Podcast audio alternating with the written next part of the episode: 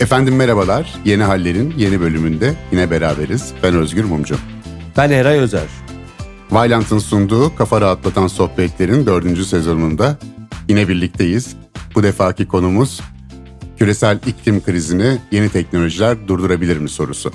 Ne dersiniz Eray Bey? Ne düşündünüz bu konuya çalıştığınızda? Gerçekten iklim krizine karşı bir deva olabilir mi? Bir çare olabilir mi bu yeni teknolojiler? Yani %100 deva olur veya olmaz demek güç. Konuştukça göreceğiz ama en azından normalde tam tersini çalışmaya ve okumaya alışkınız. Yani genellikle işte bu ilerlemeci teknolojik gelişimin çevre üzerinde olumsuz etkileri üzerine konuşuyoruz genelde. Bu sefer tersine bakmak iyi oldu. Birazcık umutlandırdı. En azından bu konuda uğraşan, çalışan insanların ürettiklerini görmüş olduk. İyiydi yani çalışmak. Bir açıdan ümit verici olduğunu da söyleyebiliriz. Tabii bu konuda eleştiriler olduğunu da dikkat çekmek gerekiyor. Ona da yavaş yavaş geliriz. Hakikaten de dünyanın yanılmıyorsam, Eray Bey yanılıyorsam beni düzeltin, yaklaşık 1.7'sini kullanıyoruz şu anda. Yani bir dünya bize yetmiyor. Şu anda kurmuş olduğumuz medeniyetin tüketimi, doğal kaynak harcaması için bize bir değil 1.7 dünya gerekiyor şu anda. Evet, Temmuz'da normalde tüketmemiz gereken kadarını tüketip bitiriyormuşuz. Peki geri kalanı nereden alıyoruz? Cepten mi yiyoruz? Biraz dünyayı zorluyoruz işte, orada sorun orada çıkıyor. Yani normalde bir yılda Ocak ayından Temmuz ayına kadar normal şartlar altında dünyanın bize sağlayabileceği kaynaklar açısından baktığımızda 6-7 ay içerisinde almamız gerekeni dünyadan alıyoruz. O yüzden de 1 Ağustos'ta Earth Overshoot Day, yani dünya aşırılık günü gibi bir gün, yani aşma günü gibi bir gün kutlanıyor. Şey farkındalığı için, yani Ağustos'un 1'inden itibaren yediğimiz içtiğimiz dünyaya zarar. Hakikaten de öyle ve bütün dünyanın ileri gelen devletleri de bu konuda alarm zillerinin çaldığının farkında. Paris İklim Konferansları, sürekli bir iklim krizi için yapılan uluslararası anlaşmalar ve 2050 senesine konmuş karbon salınımını sıfıra getirmek, karbon salınımını tamamen ortadan kaldırma hedefleri. Fakat bunların nasıl tutacağı henüz belli değil. Çok fazla şüphe var şu anki var olan düzende bu hedeflere ulaşma konusunda. Ve ulaşamazsak da hepimizi, çocuklarımızı, torunlarımızı mutlaka olmak üzere belki de bizim kuşağın çocuklarını yaşanması çok güç bir dünya bekliyor bu küresel ısınmayla beraber. Zaten daha evvel de Yeni Haller'de bu konu hakkında yaptığımız bir bölümde bunu uzun uzadıya iklim krizini incelemiştik elimizdeki kaynaklarla ve durumun hiç de iç açıcı olmadığını tespitinde bulunmuştuk. Fakat bakalım içimiz açılacak mı bu yeni teknolojilerle? Neler gözünüze çarptı Eray Bey? Ne yapıyor insanlık şu anda bu karbon salınımı, küresel ısınmayı engellemek amacıyla? Valla benim iki tane temel mesele dikkatimi çekti. Yani şimdi şöyle bir şey var. Tabii bizim kendi tükettiklerimiz insanlar olarak vesaire, yani bireysel anlamda sifonu üst üste iki kere çekmeyelim vesaire okey, ama temel meselenin odaklandığı yer galiba bir yiyecek. Yani sığırların ürettiği metan gazı vesaireden çıkalım da bir domatesi yetiştirmek için gereken su miktarına kadar bir mesele yiyecek birincisi. İkincisi de enerji sektörü. Bu iki sınıfta acil bir takım önlemler şart. Yani çok fazla yiyoruz. Aynı zamanda bu arada sadece yemekle kalmıyoruz. Bir yandan da yemeklerimizle atık üretiyoruz yani. Hem de o kadar inanılmaz rakamlar ki, yani bu çevreyle ilgili ne zaman bir bölüm çeksek Özgür Bey, her rakamlara baktığımda şaşkınlık içerisinde kalıyorum bir kez daha. Öyle ilginç bir rakam var ki elimde, insan sahiden şaşırıyor. Yılda 1 milyar ton yiyeceği atıyoruz ve bütün bu sera gazı emisyonunun %8'i sadece attıklarımızdan. Yani bu acayip bir şey. Attığımız yiyeceklerden bütün dünyanın sera gazı emisyonunun %8'i oluşuyor. Bırak yediklerimizi yani. Bir de tabii ki işte bu doğal yakıt, enerji vesaire, buralarda da iyileştirme yapılması lazım. Ama güzel olan ne? Mesela hemen arkasından güzeli söyleyeyim. Örneğin bu enerji meselesinde artık bütün dünyada geleneksel enerji üretim yöntemleri, ne harcanan bütçe yenilenebilir enerjiye harcanan paradan daha düşük hale gelmiş. Yani biz artık yenilenebilir enerjiye dünyacanak daha fazla para harcıyoruz. Şu anda oraya doğru bir eğilim olduğu kesin. Uluslararası anlaşmalar da biraz bunu dikte ediyor. Ama öte yandan da tabii bu ne kadar sağlıklı işleyecek bu dönüşüm süreci, orada ciddi soru işaretleri var. Ya ben de değişik bir istatistiğe denk geldim. Eray, sence hali hazırda insanlar buzullar altında olmayan yeryüzünün yüzde kaçını kullanıyorlar? Yani yerleşim, enerji, altyapı ve ziraat, tarım için. %13'ünü. %70'ini kullanıyormuşuz. Şu anda... Tersten birbirimize ters rakamları verdik. Benim önümde de vardı aynı rakam. Özellikle çölleri de çıkartırsan buzsuz ve çölsüz alanın %87'si bu yiyecek üretimi için gidiyor. Aynı istatistikten mi bahsediyoruz? Valla bilmiyorum. Bendeki yerleşim, enerji, altyapı ve özellikle tarım sebebiyle yaklaşık olarak buzullar altında olmayan yeryüzünün %70'ini kullandığımızdan bahsediyor. İşte burada çölleri mölleri çıkartırsam bu oran daha da artıyor olabilir. Yani %70'i kabul edersek geri kalan canlı türlerini %30'unu bırakmışız dünyamızın. Tabii buzulları da bir yandan erittiğimiz için kullanacağımız arazi de artıyor olabilir ama bunun sürdürülebilir bir durum olmadığı kesin. Çünkü 2100 senesinde de dünya nüfusunun yaklaşık 10 milyara çıkacağı öngörülüyor.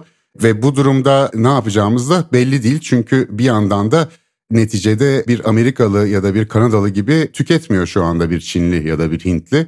Fakat bunun da ekonomik büyüme devam ettiği sürece bunun da artacağını öngörebiliyoruz. Demek ki yani bu %70 de yetmeyecek, %100'ünü de kullansak yine de bir yere varamayacak gibi gözüküyoruz.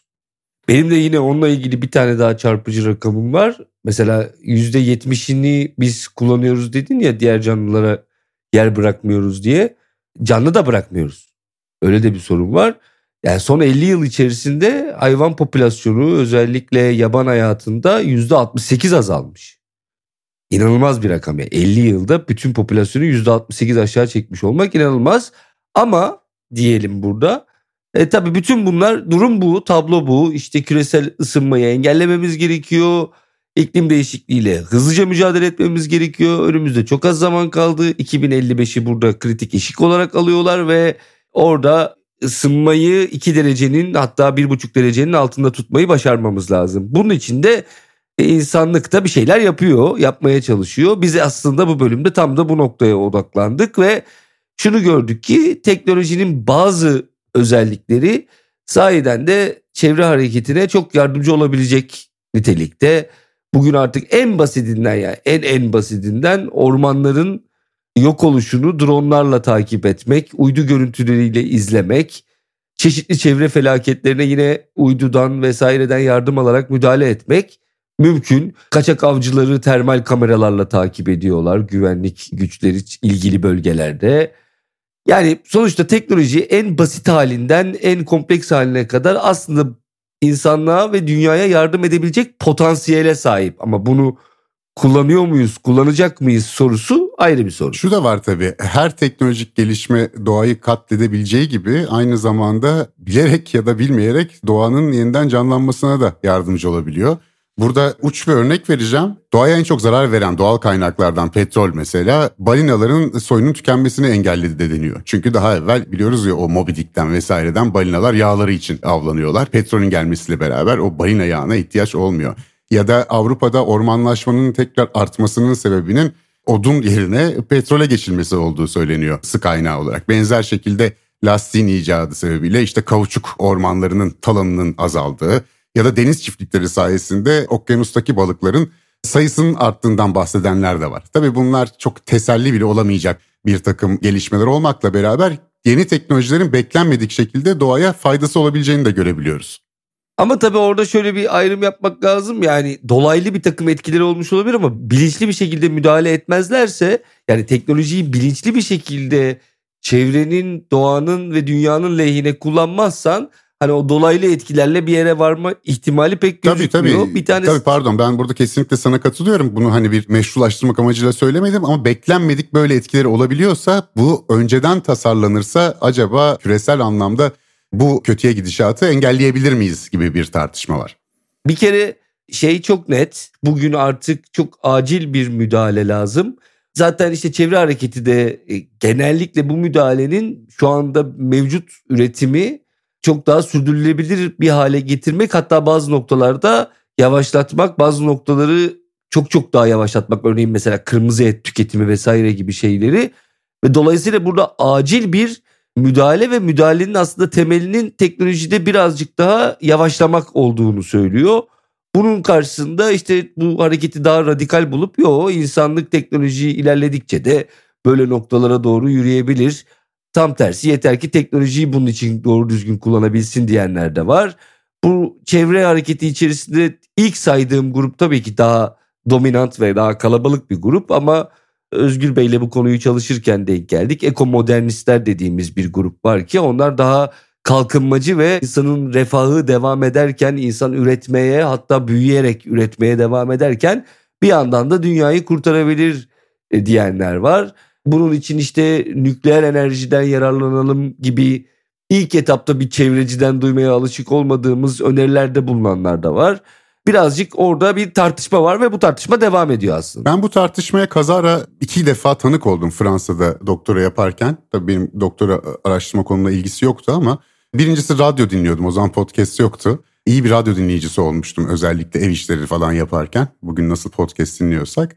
O esnada da 2 çevre hareketinin önde gelen ismi dediler. Ben ikisini de tanımıyordum. Aralarındaki bir tartışmadan bahsediliyordu.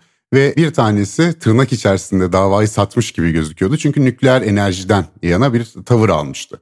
Ve çevreciler arasında nükleer enerjinin aslında karbon salımlılık bakımından sorun doğurmadığı ve gerekli tedbirler alınarak teknolojinin gelişmesiyle birlikte çok güvenli bir kaynak olabileceğini öne süren bir çevreci vardı.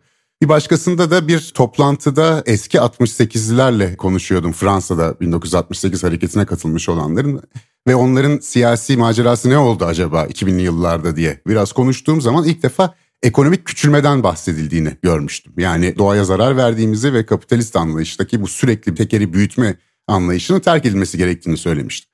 Ben bu ikisine de bir hayli şaşırmıştım o dönem. Çok da ilgilendiğim konular olmadığı için. Fakat bugün baktığımda neden o yıllarda bunu duyduğumu anlıyorum. Çünkü 2005 senesinde Çevreciliğin Ölümü diye bir makale yayınlanmış Ted Nordhaus ve Michael Shellenberger tarafından. Bu ikisi de çevre aktivisti, ancak çevreciliğin bildiğimiz anlamda sona erdiği, 60'lı 70'li yıllardaki katkısının çok önemli olduğunu ama bundan sonra bir şey öneremediğini ve ekomodernizmin devreye girmesi gerektiğini, yani yeni teknolojilerle ilerlemeye, kalkınmayı sürdürmemiz gerektiğini söylüyorlar. Ve başka bilim insanlarını ve araştırmacılarla beraber 2015 senesinde Ekomodernist Manifesto'yu yayınlıyorlar. Yine aynı yılda 2015 senesinde Küçülme Sözlüğü diye bir sözlük çıkıyor ve ekonomik küçülmeden yana olanlar, yani karşı tezde olanlar da, onlar da devreye giriyorlar. Ve burada iki tezin çatıştığını görüyoruz. Ekomodernizm doğayla uyum yerine doğadan kopuştan yana aslında. Yani teknolojiyle doğadan daha az yer kaplayalım, teknolojiyle bir şekilde enerjimizi üretelim, akıllı şehirlerde yaşayalım ve bırakalım doğa kendisini toparlasın. Yani %70'ini kullandığımız doğanın 2100 yılında %30'unu kullanabilir hale gelirsek bir şekilde bu küresel iklim krizini çözebiliriz diyorlar. Oysa küçülmeciler ise bunun sürdürülebilir olmadığını, başka bir iktisadi ve üretim anlayışına geçmemiz gerektiğini ileri sürüyorlar. Yani biz şimdiye kadar zaten bu küçülmeci dediğimiz grupla benzer hisleri paylaştığımız için birazcık da aslında tersten bakmış oluyoruz burada. O perspektif ne kazandıracak? Ya da tamamen onlara da haksız diyebilir miyiz? Tamamen diyemeyiz. Nükleer meselesi tartışılır.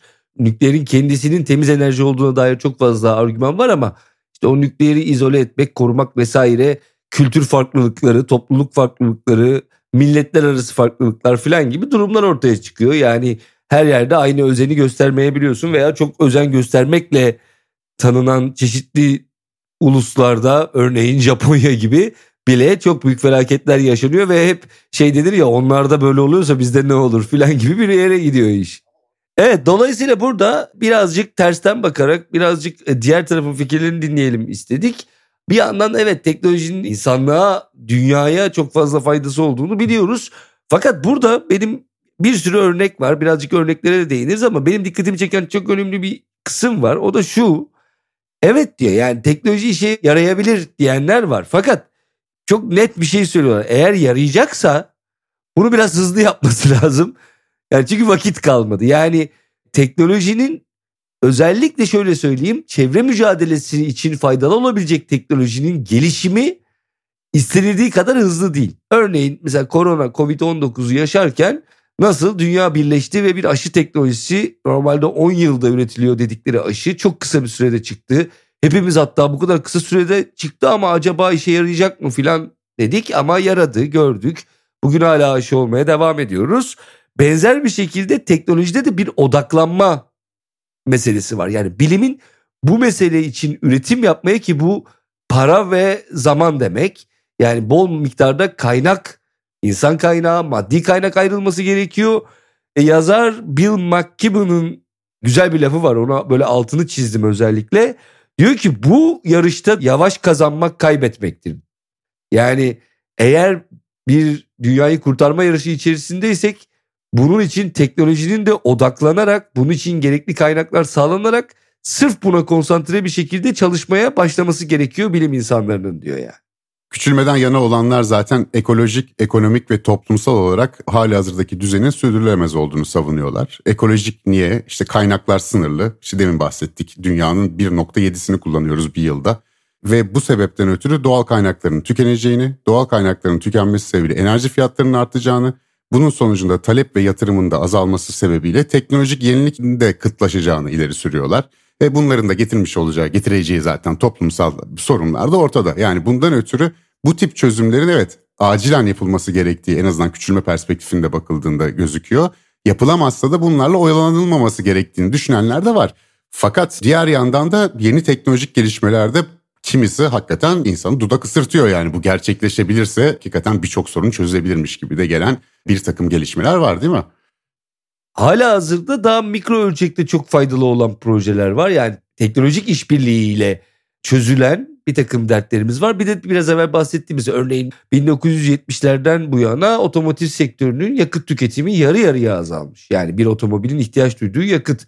Sahiden de bu yeni otomobillerin işte hem hibrit olmalarıyla hem aynı zamanda bazıları sadece elektrikli, bakıyoruz ki çevreye bir faydası vesairesi var. Mesela 80'lerin 90'larda hatırlayanlar bilir, hava kirliliği inanılmaz bir noktadaydı. Yani öyle böyle değildi, gözü görmüyordu. Sonra doğalgaza geçtik. Doğalgaza geçtikten sonra bugün artık o kadar en azından hava kirliliği yok diyebiliyoruz. Yani teknolojiyi pratikte bile bizim gözlemleyebileceğimiz seviyede bile bir fayda sağlıyor. Tabii ben çocukken hatırlıyorum, yani kömür gelirdi apartmana, onun böyle bir boru hattı gibi bir şey vardı, kod farkı vardı bizim evde. Kömürler oradan dangur dungur kazan dairesine atılırdı. Kazan dairesi vardı kocaman, böyle bir fabrika gibi ve hava kirliliğinden okul tatil edilirdi Ankara'da. Yanılmıyorsam İstanbul'da da tatil edilirdi arada sırada hava kirliliğinden ötürü okullar. Bir takım olumlu gelişmeler olduğu da kesin. Sadece Özgür, Amerika'da bu rakamlar daha net ve daha araştırılıyor ve somut diye oradan durup istatistik paylaşıyoruz. Bir de kaynaklarda da zaten orası geçiyor. Türkiye'deki kaynakları çok fazla yeterli bulamıyoruz maalesef. Amerika'da 1980'den beri %42 ilerleme göstermiş, iyileşme göstermiş havanın kalitesi. Yani Amerika'da da benzer bir durum var. Neredeyse yarı yarıya iyileşmiş havanın o kirliliği. Dolayısıyla yani pratikte bir yandan da devam eden böyle bir süreç var. Ama döndüğümüzde yine aynı şey, çok büyük ölçekte yani ani ve hızlı bir müdahale gerektiği için tüm bu gelişmeler yeterli gelmiyor. Tabii şu da var, özellikle gelişmiş ülkelerde sanayide karbon salınımın azaldığını, enerji üretiminde sürdürülebilir yöntemlere geçtikleri için bir gelişme olduğu söylenmekle beraber o ülkelerin İthal ettiği, yani daha 3. dünya ülkelerinden ithal ettiği malları da kattığınız zaman o zaman pek bir gelişme olmadığını görüyorsunuz. Çünkü başkalarının karbon salınımı sayesinde ucuza mal edilmiş olan ürünleri de alıyorlar. Yani bir gelişme var ama totalde bütün dünya ölçeğinde baktığınız zaman ciddi bir gelişme olduğunu söylemek güç. Bir de şunu söylemek gerekiyor Amerika bakımından. Amerika Birleşik Devletleri'nde bir Amerikalı ortalama senede 120 kilo et yiyormuş. Bu bir Hintli için senede 4, bir Türk için senede 8,5 kilo. Yani ve 1 kilo kırmızı et için 100 metrekare arazi harcanıyor mesela. Aynı şekilde 1 kilo kümes hayvanı için bu 8 metrekareye kadar iniyor. Yani sadece kırmızı et tüketiminin %30'u beyaz ete kaysa sera gazı salınımı %14, arazi kullanımı %13 azalacak. Yani bu tüketim, eğer Amerikan tarzı tüketim bütün dünyaya bu hızla yayılmaya devam ederse, yani Amerikalılar daha az et yiyeceğine hepimiz daha fazla et yemeye başlarsak zaten sadece et özelinde bile bu dünyayı bize yetmeyecek hale geliyor. Tabii orada mesela daha önce biz kendi kanalımızdaki bölümlerden bir tanesinde yapay et üzerine konuşmuştuk. Mesela hiç yabana atılmayacak bir gelişme o. Yani ilk insana böyle tuhaf geliyor. Ne demek yapay et? Yapay et derken laboratuvar ortamında üretilmiş etten bahsediyoruz ve bu artık böyle hani bir bilim kurgu filmi gibi bir şey değil. Satılmaya başlanmış bir üründen bahsediyoruz. Gidip alabiliyorsunuz, tüketebiliyorsunuz. Deneyenlerin yorumları da hiç de öyle sası, lezzetsiz olmadığı, evet biraz daha lezzetlenmesi gerektiği vesaire. Bu yeme içme meselesinde işte dikey tarımdan bahsedenler var. İşte toprağı bu kadar geniş kullanmayalım da yukarı doğru, gökyüzüne doğru tarım alanları oluşturalım diyenler var. Bunların bir kısmı insana bazı aşamalarda fantezi gibi geliyor. Benim aklıma işte Zeitgeist belgeselini, o zaman böyle büyük bir furyaydı ve çok hayırlı bir şeymiş gibi böyle elden ele gezerdi o belgesel. Oradan geldi işte okyanusların üzerindeki hareketten bir elektrik enerjisi elde etmek, dalga hareketinden mesela tarif ediliyordu orada, aklımda kalmış bak yıllar sonra. Evet, orada öyle okyanus üzerinde türbinler ve oradan elektrik olmadı ama mesela bu konuya çalışırken gördük ki bildiğimiz solar paneller, güneş enerjisi panellerini cam haline getirme gibi bir proje var mesela. Bu ne demek? Bir gökdeleni düşünün, çokça var etrafımızda, tamamı cam ve bu tamamının bir solar panele dönüştüğünü düşünün. Bütün binaların böyle camları sayesinde kendi elektriklerini en azından üretme imkanı doğduğunu düşünün. Şimdi oradaki o birazcık fantezi gibi gelen hikayeden somut, gerçekten bugün saydam solar paneli üretilmeye çalışılıyor. Yani güneş ışığını içinden geçirecek. Dolayısıyla biz diğer tarafı görebileceğiz. Ama aynı zamanda da oradaki ısıyı alıp elektrik enerjisine dönüştürecek. Bu bir imkan dahilinde mi? Evet, bilim insanları diyorlar ki imkan dahilinde. Dolayısıyla buradan bütün bina elektriğini sağlama gibi bir proje var. Eray, demin dalga enerjisi olmadı dedin ama bize şimdi Kanada'nın Nova Scotia valiliğinden teksip gelebilir. Çünkü orada bir deneme başladı. Okyanusun üzerine oturtulmuş bir platform ve bir şekilde altyapısı çözülmüş. Ve şu anda 3000 haneye Nova Scotia bölgesinde elektrik sadece dalga enerjisiyle gidebiliyor. Ve eğer bu başarılı olursa dünya enerjisinin %5'ini karşılayabileceği söyleniyor.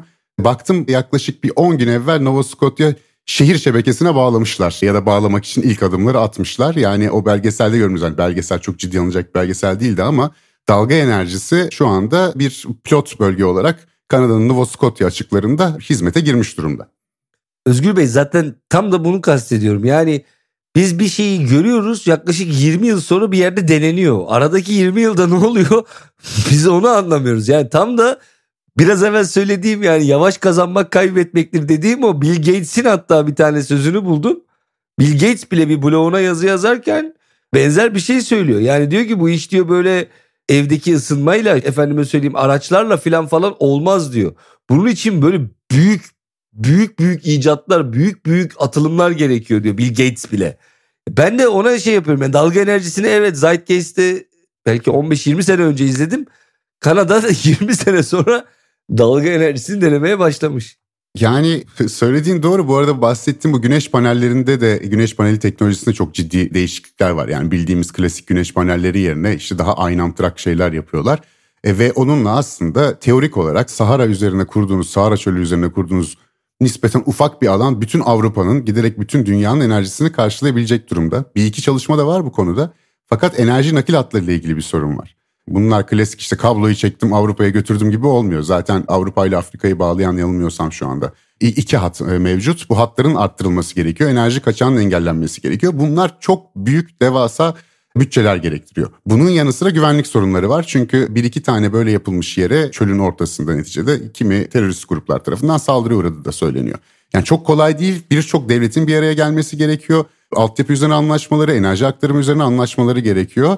Fakat bir yandan da bakıyorsunuz inanılmaz bir teknoloji. Yani sırf o ayna şeklindeki güneş panellerini kullanmak suretiyle taşı ısıtıp oradan hidrojen üretmek, o sıvı hidrojeni aktarmak gibi şu anda teknolojisi mevcut fakat uygulaması ve maliyeti çok güç bir takım gelişmeler var.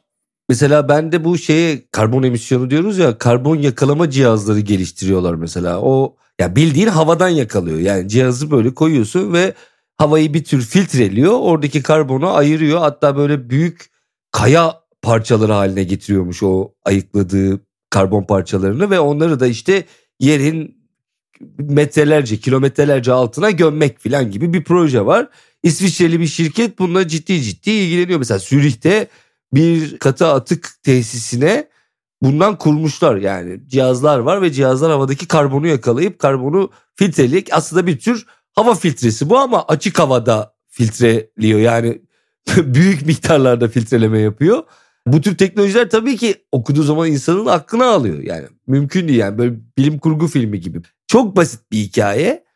Deprem uyarısı Google'ın mesela. Çok acayip değil mi yani? 3 milyar Android telefonda ki hareket sensörünü kullanarak 10 saniyeye kadar önden sadece bizim telefonlarımızla, yani bir crowdfunding gibi, crowdsourcing gibi bizim telefonlarımızdan, Android tabanlı telefonlardan giden bilgilerle erkenden deprem uyarısı veriyor. Türkiye'de de 2 kere kullanılmış, deprem haberi vermiş Türkiye'de de. Hatta bir tanesinde sosyal medyada sallanmadan önce uyarı geldi diyor. Ki zaten amacı da o, birkaç saniyede olsa kazandırmak. Çok bundan daha net herhalde bir örnek olamaz. Çünkü dünyanın çok net bir doğa olayı deprem ve hepimizin birebir de, özellikle bizim coğrafyamızda birebir de yaşadığı bir felaket. Ve işte Google sayesinde bir nebze de olsa ve de yine insanları kullanarak bir teknoloji duruma müdahale ediyor. Böyle şeyler var tabii.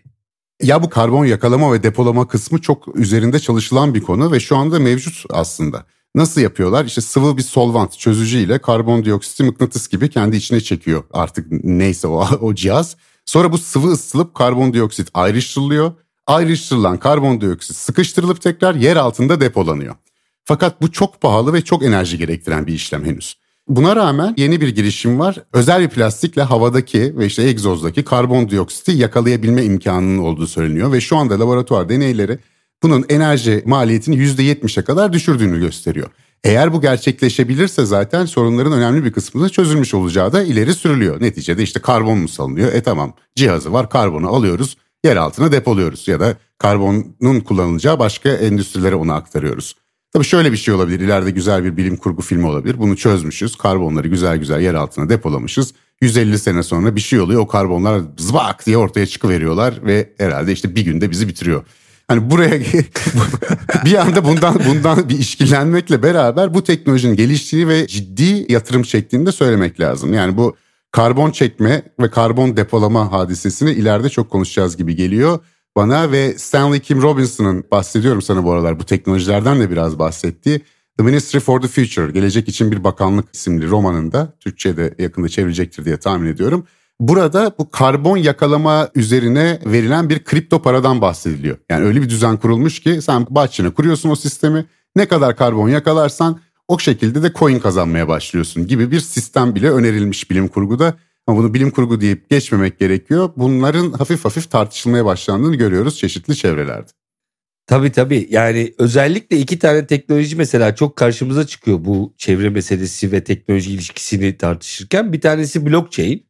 Neredeyse her yerde hayatımızda. Bir tane proje var, WWF'nin Avustralya'da, Fiji'de ve Yeni Zelanda'da yürüttüğü. Mesela blockchain'le ton balığının doğru şartlarda, doğru koşullarda avlanarak sizin masana geldiğini işte ya da yetiştirilerek takip edebiliyorsun. Yani A'dan Z'ye, şeyden, hatta demişler ki o kancadan masaya, tabağa ton balığının yolculuğu.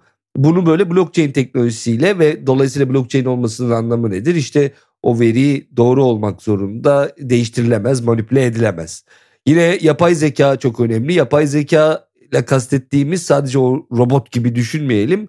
Bir fotoğraftan, bir imajdan o karşındakinin ne olduğunu ya da olmadığını anlayabilme özelliği diye düşünelim. Yani bu nedir? Dünyanın çeşitli görüntülerini, uydu görüntülerini verdiğinizde yapay zeka size bir yerdeki orman sayısındaki, ağaç sayısındaki azalmayı, ormanların küçülmesini ve bu konuda belli bir marjı geçtiğinde gerekli uyarıları kendi kendine takip ederek yapabiliyor.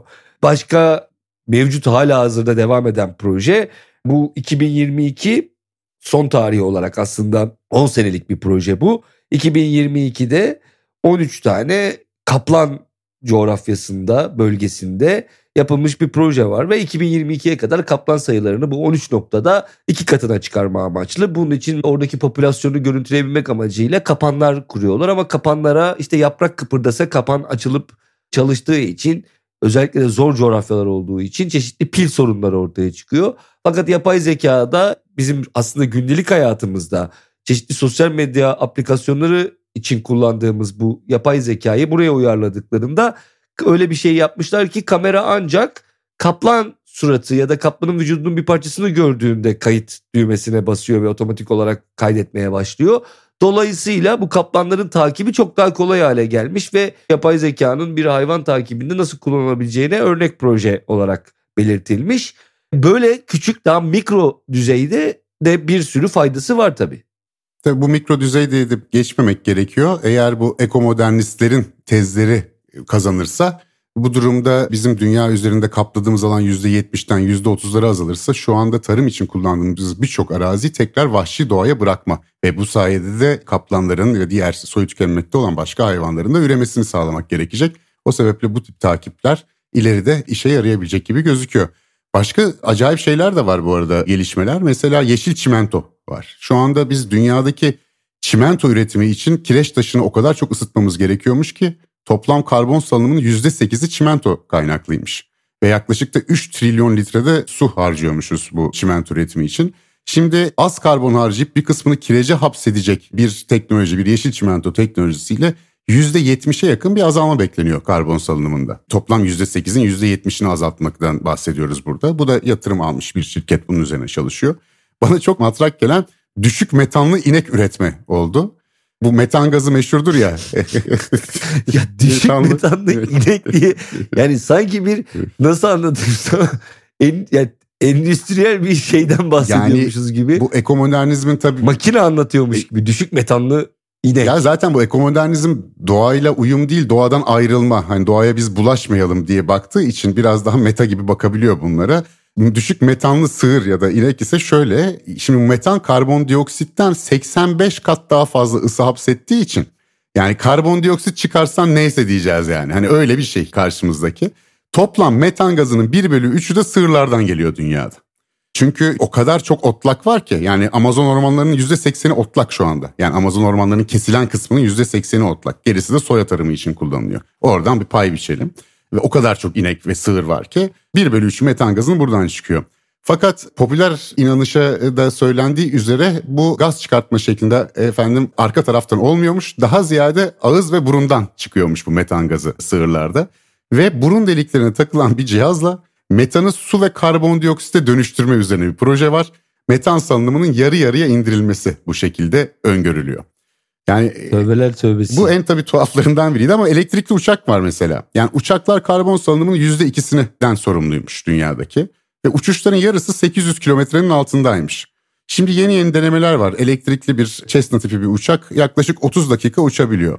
Bunun geliştirilmesi sonucunda en azından 800 kilometrenin altındaki güzergahlar için bazı charter firmaları 2030 yılında elektrikli uçağa geçmeyi planlıyorlarmış mesela. Bu da hiç olmasa da biraz bir karbon salınımını azaltacak gibi gözüküyor. Evet Özgür Bey, yavaş yavaş yine bu örnekler bitmez, sona yaklaşıyoruz. Benim bu konuya çalışırken şu dikkatimi çekti. Bu arada aklımı düşük metanlı sığır lafından alamıyorum Özgür Bey. Yani birisine böyle hani bir sitcom'da hakaret etmek için kullanılabilecek bir şey değil mi bu? Sen var ya düşük metanlı sığırsın diye böyle mesela. Bence yüksek metanlı sığır daha hakaret gibi olur. Evet ama kulağa öyle gelmiyor, evet.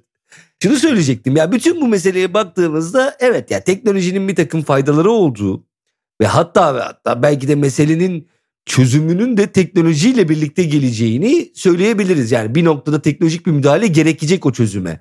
Sadece ve sadece kontak kapatmak yetmeyecek. Üstüne bir de bir şey yapmamız gerekecek. Bir şeyi temizlememiz, bir şeyi arıtmamız vesaire. Bu da teknoloji sayesinde olacak. Ama burada tabii şunu çok net altını çiziyorlar. Bununla ilgili böyle birkaç yerde birkaç makale okudum. New York Times'ta falan da çok güzel bir makale vardı. Tamam diyorlar yani, bu olabilir de ne zaman ve nasıl? Yani bunun için de devletlerin bir araya gelip, ülkelerin bir araya gelip ortak fonlar ve araştırma kaynakları yaratması lazım. Aynı koronavirüs aşı meselesinde olduğu gibi yani odaklanmak gerekiyor bu meseleye. Bu mesele böyle birkaç bilim insanının kendi imkanlarınca küçük kaynaklarla laboratuvarlarında yapacakları çalışmalarla olmayacak. Topluca hatta ülkelerin birbirleriyle bu anlamda teknolojik bilgileri paylaşmasını da gerektiren bir durum. İşte bu olacak mı meselesi var. Bunun için hızlı hareket edilmezse de çok geç olabilir meselesi var altı çizden. Yani çok güzel laf olduğu için bir daha tekrar ediyorum. Yavaş kazanmak kaybetmek demektir bu yarışta. O yüzden hızlı hareket etmek gibi bir zorunluluk ortaya çıkıyor. Burada kamusal otoritenin bir şekilde devreye girmesi gerekecek. Çünkü Jevons paradoksu diye bir şeyden bahsediliyor. Bu 1865 senesinde ortaya çıkmış. Kömür sanayindeki teknolojik gelişme daha fazla kömür tüketimine yol açmış. Yani verimlilik arttıkça fiyatların düşeceği ve üretimin artacağı ve bu şekilde de aslında hedeflediğimize ulaşamayacağımızdan da korkuluyor. Özellikle tarım konusunda bu söz konusu. Çünkü diyelim ki dikey tarımı hallettik, verimlilik arttı, biraz daha derken tarım alanları yine artabilir. Burada belli sınırlar getirilmesi, belli uluslararası anlaşmalar yapılması gerekiyor. Ve bu yeni teknolojilerin de bir şekilde sübvanse edilmesi gerekiyor kamusal kaynaklardan. Ve zararlı bir takım karbon salımını arttıran bir takım durumların da engellenmesi gerekiyor. Bunun yapılması çok güç gerçekten ve bu kavgada o yüzden ekomodernistlerle, ya teknolojiyle bunu çözerizlerle, bakın doğaya uyumlu olalım, küçülelim, ekonomimizi ve tüketim anlayışlarımızı tamamen değiştirelim diyen akım arasında bir tartışma var, bir gerilim var. Bu ikisi de ekolojik hareketten çıkmış iki akım. Herhalde ben genelde tevilci metottan yanayım. İkisinin de kuvvetli unsurlarını birleştirerek yeni bir gelecek kurmalıyız gibi geliyor bana. Özgür Bey, bu son yaptığınız yani sizin orkoluğunuzu diyebilir miyiz? Konuyu kapatırken başka üzerine söyleyeceğiniz bir şey var mı? Yani, ben de oradan bağlayayım mı bir yerden? Yani herkese davet ettim. Ilımla davet ettim. Yok ya bir orkoluk değil bu. Yani acil bir durum olduğu kesin ve biraz da insan kendini çaresiz de hissediyor. Fakat bu sürekli iklim krizinin kötü kısımlarından bahsetmemiz çok önemli. Bu insanları yani hepimiz açısından bu bir görev hem gelecek kuşaklar için hem kendimiz için. Ama öte yandan da sadece şikayet etmek de bir yere vardırmıyor insanı. Eğer daha iyi bir önerisi olan yok ise bu yeni teknolojilere ben dikkatle bakmayı ve bunlardan da faydalanabileceği kadar faydalanılması gerektiğini düşünüyorum. İkisine de dikkat etmek lazım. Yani burada birinden birini ön plana çıkarmak falan çok anlaşılabilir değil. Mesela dönüp de o biraz daha az tüketelim, biraz daha küçülelim, biraz daha kendi ölçülerimizde yaşayalım diyenlere de yok canım ne alakası var, teknoloji onu halleder demek ya bu işin kolaycılığı. Yani tarihsel olarak baktığımızda teknolojinin tek başına bu tür başka önlemler olmadan böyle bir şeyi tek başına halletme gibi bir durumu yok, söz konusu değil. Yani ayrıca da neden ikisi bir arada olamıyor? Yani niye biz teknolojiyle bu meseleyi çözmeye çalışırken bir yandan da ya daha az mesela kırmızı et tüketelim, daha az çevreye zarar vermeye çalışalım. En azından kendi duyarlılığımızı arttıralım, çevremizin duyarlılığını arttıralım. Niye diyemiyoruz? Tabii ki mümkün. Dediğim gibi normalde zaten odaklandığımız yer tam da bu küçülmecilerin durduğu yer. Burada bir değişiklik yapıp bu sefer biraz da teknoloji bu meseleyi rahat rahat halleder diyenlere bakalım dedik. Benim son söyleyeceğim şu fikir biraz korkutucu geliyor. Yani işi teknolojiye bırakmakla ilgili tek mesele bunun insanda yaratacağı olası rahatlık. Halledilir o ya filan, bizde bir şey yok ya. Biz evlerimizde normal yaşamlarımıza devam edebiliriz. Nasıl olsa birileri hallediyordur. Rahatlığı çok ürkütücü. Bu rahatlığa düşmeden kendi dünyamızda da buna bir katkı sağlamaya çalışarak umarız ki teknolojide belli bir konuda daha büyük kaynaklarla daha odaklı çalışarak bu meseleyi önümüzdeki 20-30 yıl içerisinde halledebilir. Yoksa zaten çok geç olacak gibi duruyor efendim. Görüşmek üzere, kalın sağlıcakla. Vailant'ın sunduğu Kafa Rahatlatan Sohbetlerin 4. sezonunda Yeni Haller'le beraberdiniz. Esen kalın efendim.